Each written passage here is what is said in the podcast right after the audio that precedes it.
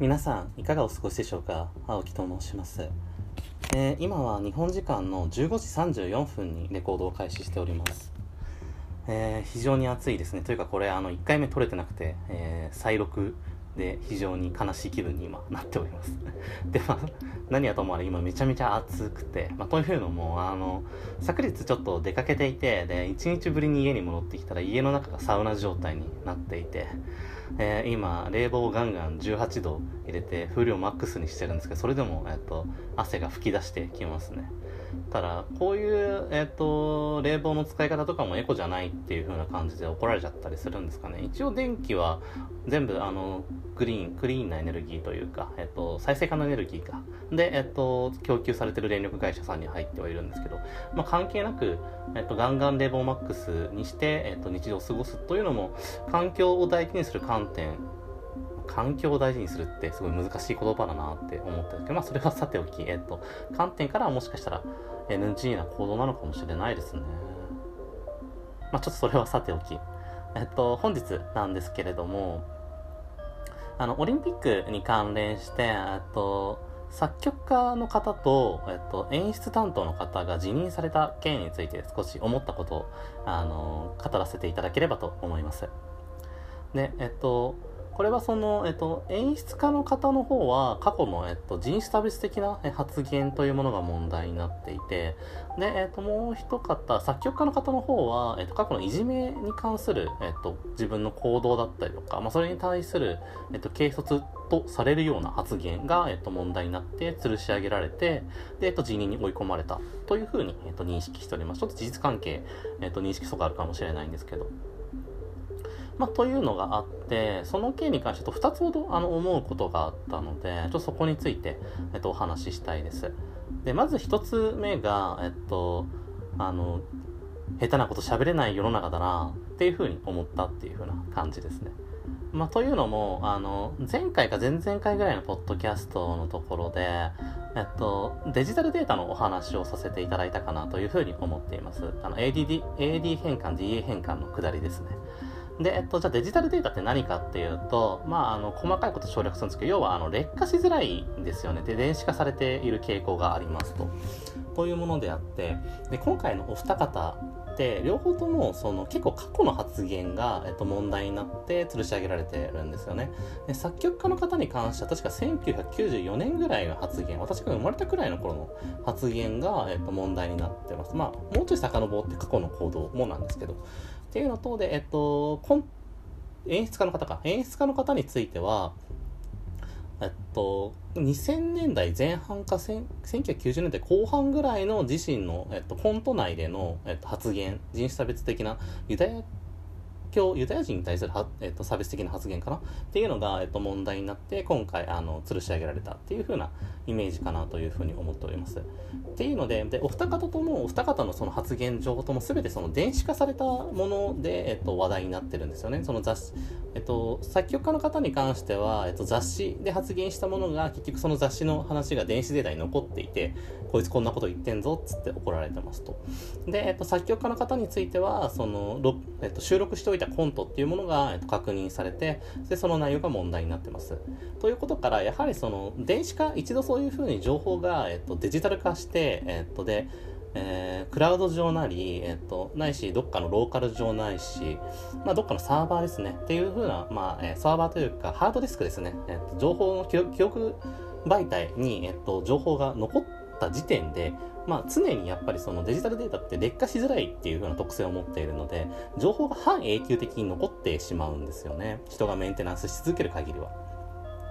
っていうのがあって、まあ、一度電子化されてしまってネットの海に飛び込むと、いつその発言がまた着目されるかわからないし、いつでもその発言っていうものが再利用できるような、えっと、世の中になっているんだなっていうのを改めて痛感しました。まあ、なので、と私がこうしてポッドキャストを配信していて、で、自分の思いとか、え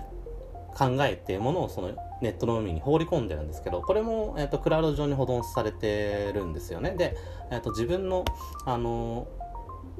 ローカルの PC 上にも保存されています。というのがあって、だから、えっと、もし私がここでこれから先とかこれまでした発言の中に何かしら問題があるものがあれば、いつでもそれを誰かが取り出して、え、それを使って私を叩くことができる世の中になってるんですよね。まあ、だからその、それは別にこの、ポッドキャストに限らなくて、Twitter もそうですし、LINE もそうだし、Facebook もそうだし、Instagram もそうなんですよね。だからその、ネットに何かを投稿する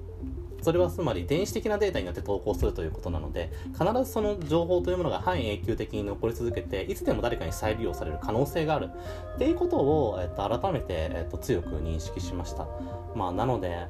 気をつけなきゃいけないのかなでも、まあ、もしどこかで炎上したらそれはそれでいい経験になるのかなっていうふうにちょっと思いましたね。はいで、えっと、二つ目に思ったことが、えっと、公的な役職における成人性ですね、えー、そこにが強く求められてるんだなっていうことを改めて痛感しましたね。まあ、というのも、えっと、お二方ともオリンピックっていう、まあ、いわゆる平和の祭典っていうふうに言われてるものですよね。まあ、えっと、国威発動機会なんつって揶揄されることも多いと思うんですけど、まあ、えっと、そういう平和の祭典で、公的で、えっと、重要な役職を務められていた方でしたと。っていう風にやった時に、お二方とも多分能力はめちゃめちゃ高い人間だったんですけども、すごい過去に、えっと、の人間性っていうものが強く非常に非難されてしまって、で、えっと、オリンピックっていう平和の祭典における公的な役職には適格しないと判断されて、今回辞任っていう風な方向に追い込まれている状況かなという風に思いますと。なので、やっぱりそういう公的な役職においては、能力があるだけではなくて、もはや、ある種もう明示的ですよね。もう暗黙的ではなくて、もはやある種明示的に、成人な、成人じゃなきゃいけないんですよね。徳が高い人間じゃないと、もうそういう役職をしてはいけないっていう風になってるんだな。もともとなってたと思うんですけど、よりそうなんだなっていうのを今回改めて思いましたね。本来、その、えっと、その方々の役職に求められるロールっていうものを考えると重要なことっていうのはその曲を作ることであったりとか開会式の演奏をちゃんとするそういう能力が本来的には一番求められていてでそういうところから人選されていると思うんですよね。なんですけれどもそれでは全くもっても不十分っていうことなんですよね。もうある程度そういう有名なえっと、役職をつく場合っていうのは、もうそういう能力にプラスアルファして、必ずいい人でなければいけないんですよね。完璧にある程度いい人でなければいけない。じゃないと、もう、あの、許されないんですよね。もうそれがもう、能力的にある種求められてるんだなっていうのは今回改めて痛感しました。まあこれは有名な人っていうものはもはやそういうものなんだろうって多分、これは逆転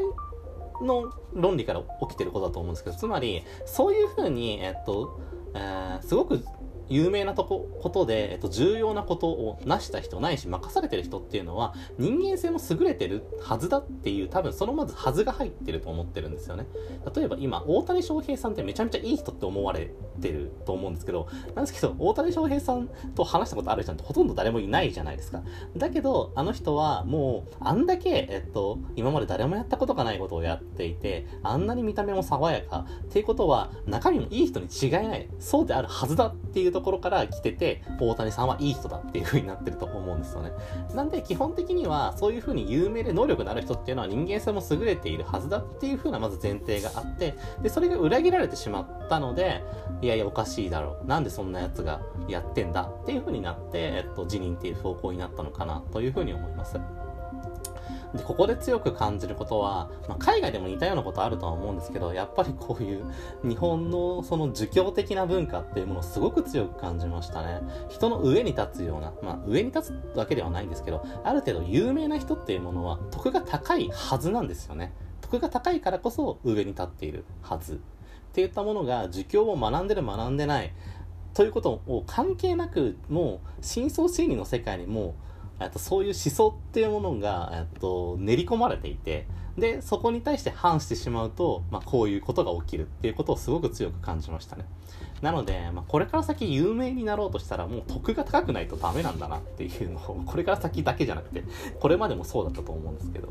で、えっと、まあ、というのはその1個目の話と繋がるんですけど、まあ、隠しきれなくなっちゃってるんですよね。そういう何かしら人間性に欠落してると人に思われるようなことを何かした時にもうバレちゃうんですね。もう有名だと。もう勝手にそういう風な期待をされてでそれを裏切るものがないかっていうのを探す人たちがやっぱりいるので何でもでかそれがもうそれで、えっと、裏切るような情報があの一度ネット上にどっか残ってしまうとそれがお金になるのでそれを発見する人がいてでビジネスになってそれがもうばらされて、まあ、結果的に、えっと、もうその有名であることとか、えー、何かしら役職についていることが許されなくなるっていうことが起きるんだなっていうふうに思いました。まあなので有名になるっていうのがどんどんどんどん大変な世の中なんだなっていうのをすごく強く今回の件で思いましたね。はい。うん。まあ、えっと、っていうのが本あの本日言いたかったことなんですけれども。だからまあ、えっと、結局は、その、ネットに投稿する情報っていうのは本当に思ったことを思っていることを好きに、え投稿することは非常にも難しい世の中なんだなっていうこととあと有名になる公的な役職をするっていうことは成人性が常に求められるっていうことをまあこれから先意識していかなければならないんだなっていうことを強く強く思いました。まあ、果たしてそれが、えー健全なのかどうなのかっていうのはすごい難しい問題だなというふうには思うんですけれども。まあ社会がそれを求めるのであればルールがそれを、えー、規制していって結果的に人々の行動が変容していくっていうことだと思うのでまあこれから先しばらくは当分そういうふうなえー、っとことが求められる世の中の中で生きていくことになるんだろうなっていうふうに思ってますね。まあ、ただ一方で、ここまで、えっと、有名な人に対して成人性が求められると、おそらく反動が来ると思うんですよね。ほん、本当にそんなにいい人じゃなきゃいけないみたいな。それ本当に必要？みたいな多分反動がどっかで来るとは思うんですけど、まあちょっと、ただ、元の成人でなければいけないっていうところが強いので、うん、まあ、なかなか難しいですね。はい。まあちょっとそこら辺を意識してこれから先は生きていく必要があるのかななんて少し思いました。はいえー、今日もあまりまとまってはないですが、えー、この程度にしておきたいと思います。See you again.